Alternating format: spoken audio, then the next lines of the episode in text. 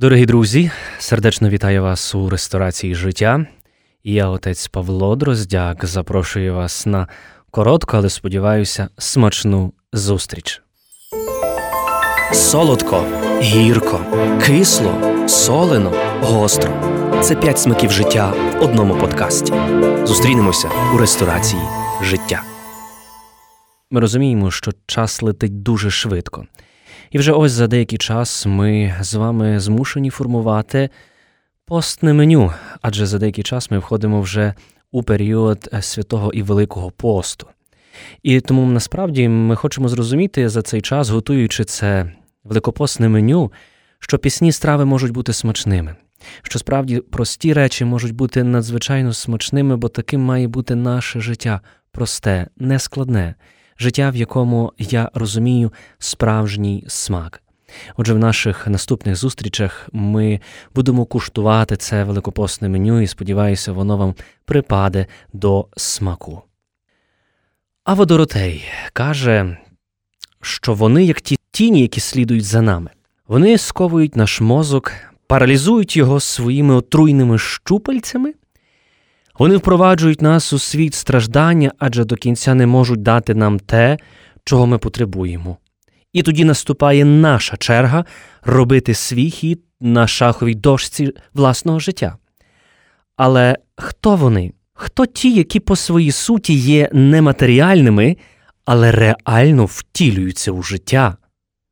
Чому людина може програти чергову партію і знову розпочинати гру, не проаналізувавши поразку. Вони є ті, хто постійно стоять на сторожі нашого життя. Вони можуть бути ворогами нашого серця, які, проникнувши через розум, прагнуть осягнути своєї остаточної перемоги.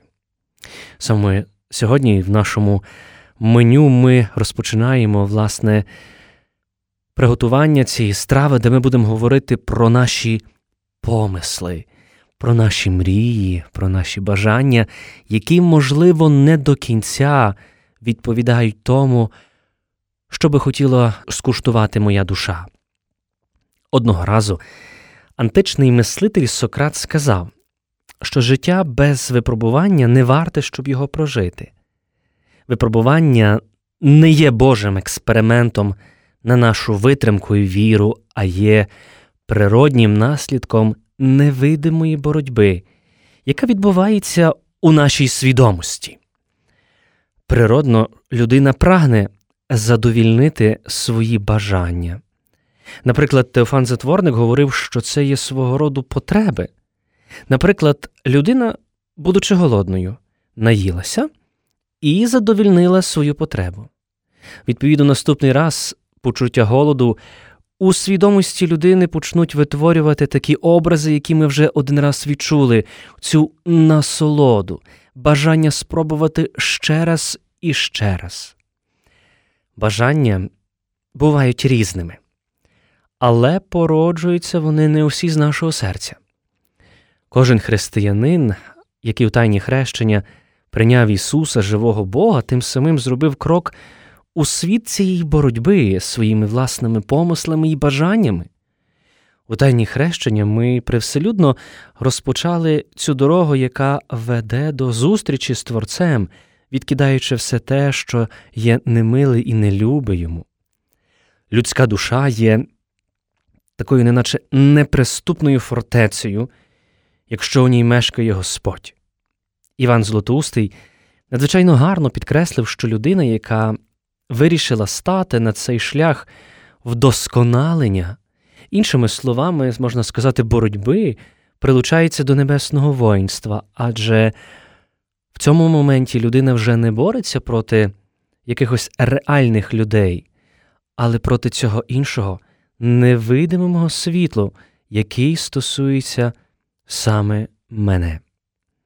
Відповідно, озброєння такого війська, до якого вступає людина відмінне. Воно виготовлене не із шкіри чи з заліза, але виготовлене із правди і любові. Духовне життя є надто складним і переконатися можна на власному досвіді. І молитва яка є джерелом спілкування нас і Бога є першою стратегічною точкою різного роду думок. Оці аскети, монахи неодноразово говорили про те, що коли ми стаємо на молитву, то ми неначе відчуваємо всі оці слабкі сторони свого життя, які сили темряві намагаються підсилити під час нашої молитви. Такі думки заставляють наше серце битися швидше, а кожен неспокій, який порушується в моєму серці, є перешкодою почути і зустріти Бога, що є основною ціллю таких злих помислів, злих бажань, які входять в наше життя. Проте, напевно, що різного роду думки полонять наше серце не лише під час цього, коли ми звертаємося до Господа Бога у молитві, хоча ми десь могли це традиційно пережити, що тільки ми, коли стаємо на молитву, розпочинаються ці думки, з якими важко справитися. Але ці думки вони полонять нас і у нашому повсякденному житті. Великий духовний аскет, єгипетський монах, пустельник Еваргій Понтійський, який жив у другій половині ще IV століття, переживаючи духовну боротьбу, проаналізував, як лиха думка проникає до нашого серця. На початку можемо спостерігати те, як думка, яка, можливо, не є зовсім доброю, таким ненав'язливим способом намагається постукати до нашого серця. Іншими словами, оці говорять, що це наш ворог, який нашіптує нам, і усе це має надзвичайно ангельський характер. Наступним кроком є те, що лиха думка вступає з нами у зв'язок, у комунікацію. Ми починаємо з нею спілкуватися. Робити нам це, що пропонується, чи відкинути і забути. Така внутрішня боротьба є надзвичайно потужною, а ворог знає наші слабкі місця, адже кожен гріх є неначе тою шпаринкою, через яку злом може проникнути в нашу душу і псувати наше життя, робити його абсолютно несмачним, насичуючи його якимись незрозумілими, бридкими часами навіть помислами, думками.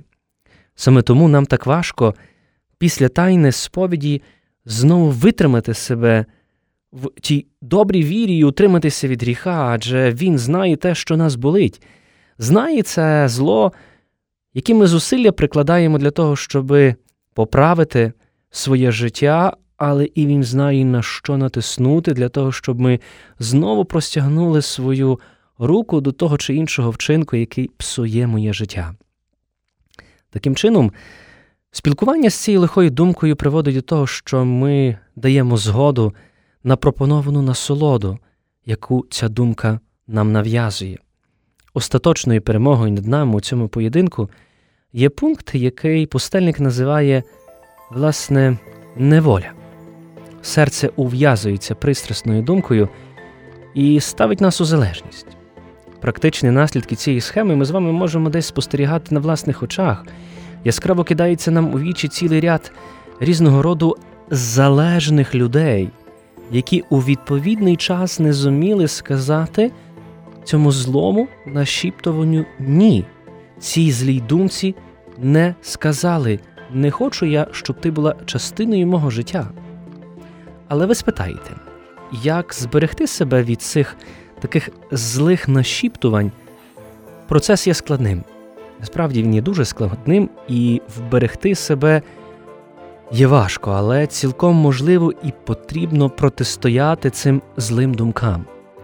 Найперше, що би порадив як духовний наставник, це не бесідувати із такими думками, оминати йти далі, не зациклювати свою увагу на них, тому що думки, які полонять моє серце, полонять мій розум, вони намагаються цілковито бути в моєму житті, і я не відчуваю радості від життя, не відчуваю цього смаку.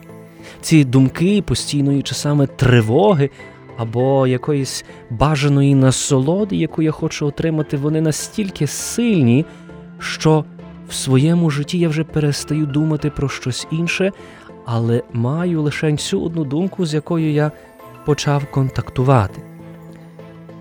Озброївшись, можливо, часами важкою молитвою, ми маємо оберігати своє серце.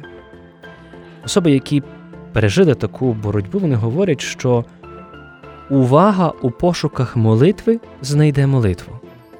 Бо іноді ми розуміємо, як часами приходить якась та чи інша спокуса в моє життя, коли я шукаю цю молитву, вона є такою дуже важкою для мене. Мені важко спілкуватися в цей момент з Господом Богом, але і це є нам потрібно для того, щоб вийти на зустріч Господеві, щоб, попри якусь мою власну зневіру в цьому житті, попри якісь інші моменти, вийти і зустрітися з Господом Богом, і в тій, можливо, часами такій пекельно важкій молитві знайти Бога, знайти Бога, який чує мене. Сьогодні це є надзвичайно активне і метушливе суспільство. І досить часто не дає нам можливості зупинитися і поглянути на свій внутрішній стан.